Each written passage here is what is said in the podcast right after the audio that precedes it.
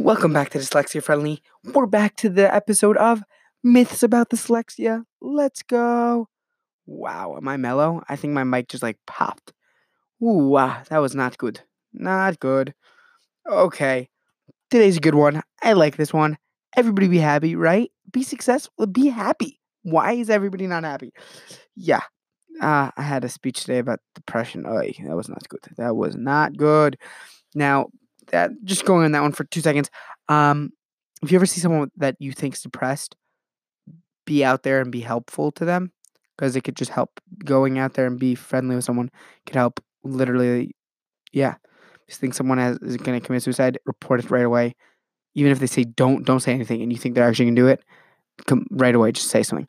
Now let's get right back in. Um, myth number five. This is not the fifth episode. This is the third episode of myths, but this is the myth number five. Dyslexia or dyslexics are gifted or stupid? What? Okay. Okay. Okay. Let's start from the beginning here. When people don't know that they're dyslexic, they think they're stupid and dumb. And the people around them might think they're stupid and dumb. And they still might think they're stupid and dumb. But that's not because of dyslexia.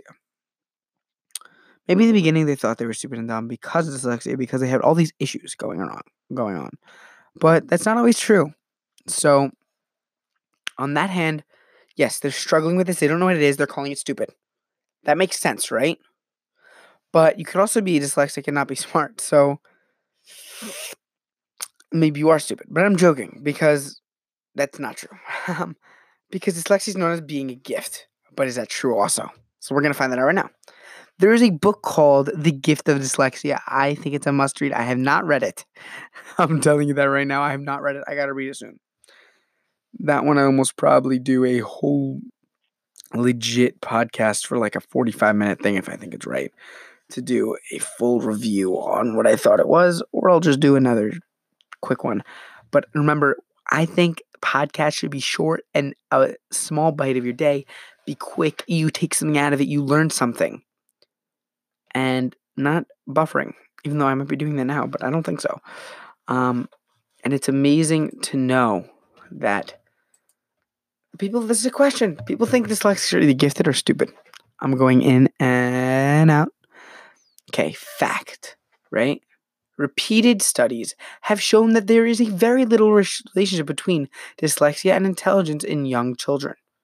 Dyslexia occurs across a whole spectrum of intelligence of, of intelligence and is as likely to be found in a gifted and talented population as it is to be in a present in the low ability and the, and most of them fail in the middle fall in the middle. I see i'm so bad at this?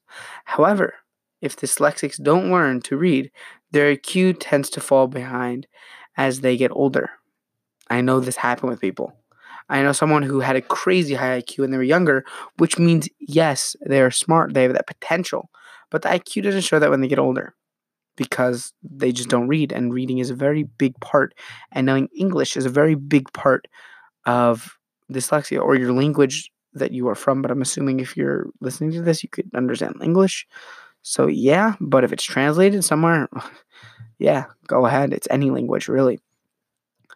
Um, and yeah, this that's very key that someone doesn't think that they're stupid. But it's also not only about stupid people.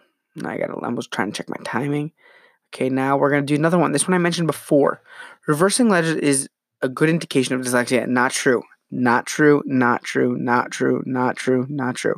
In fact, backwards writing and and reversals of letters and words are common among young children learning to write whether they are dyslexic or not. That is so true. Look at D's and B's. I mentioned this in the beginning, but now I'm looking at this. Look at D's and B's, Q's and P's. What else do we got in there that looks kind of alike? Um, yeah, it's all I got. Q's and P's and G's. Q's and G's. We're not even P's. Just look at Q's and G's. These things are crazy hard. Um, oh, yeah, maybe the first thing I, I, I did was very bad when I was when I was okay, okay, okay. let's see. Let's see what's happening. Um, I'm just reading this. I'm sorry if you're out of the loop. Whoa, whoa, whoa! I just skipped a bunch. I don't know where I went. Hold up. Give me one minute. Ba ba ba da da da. Ba. For some reason, I've been like to hum that song a lot today. Okay. Only about 10% of dyslexics reverse letters.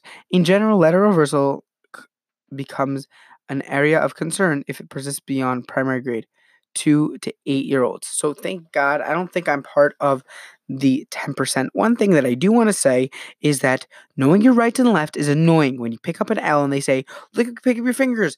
L. Now all you need to do is turn one of your fingers to the other way, so you're both you're picking them up. Your fingers are faced out, and you just turn one palm in. They both look the same direction. Do the same thing.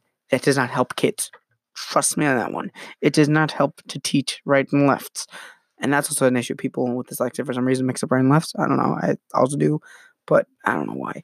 Um. So yeah, ten percent actually do flip letters, but I don't think that 10% is always represented well because it became the general philosophy of dyslexia. Quick one dyslexics can't read. Not true. I'm going to tell you for myself. It just takes longer for me to read. It's harder for me to read, but I do it anyways. People with a moderate, a mild to moderate dyslexia have usually learned to read well enough to get by and to avoid being noticed. Despite this, their reading usually remains slower than normal and a spelling skill check will often reveal their true difficulties. That's true. That happens with me.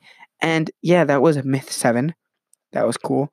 And yes, you if you speak to me and you read something with me, you might be able to pick up something's off, but you won't say like, "Oh, this guy can't read."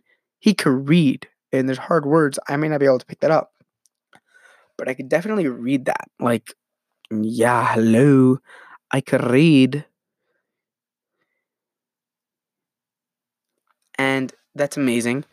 Now it goes the other way. People also think, oh man, this this one's a big one. We're not gonna do this one right now. We're gonna do this one later. We're gonna do a different time. Different time. Different time. Have you usually learnt to read well enough to get by? That's true, and I stand by that. I don't think I might have the best reading, but by the time I hope when I'm older, I'll have amazing reading that I can get around. I can get around nowadays with reading. Um, takes a little bit longer for me. People, you might notice it a little bit slower, a little bit trying to sound out. But the problem with me is really understanding the sentence structure, so that's a little bit annoying.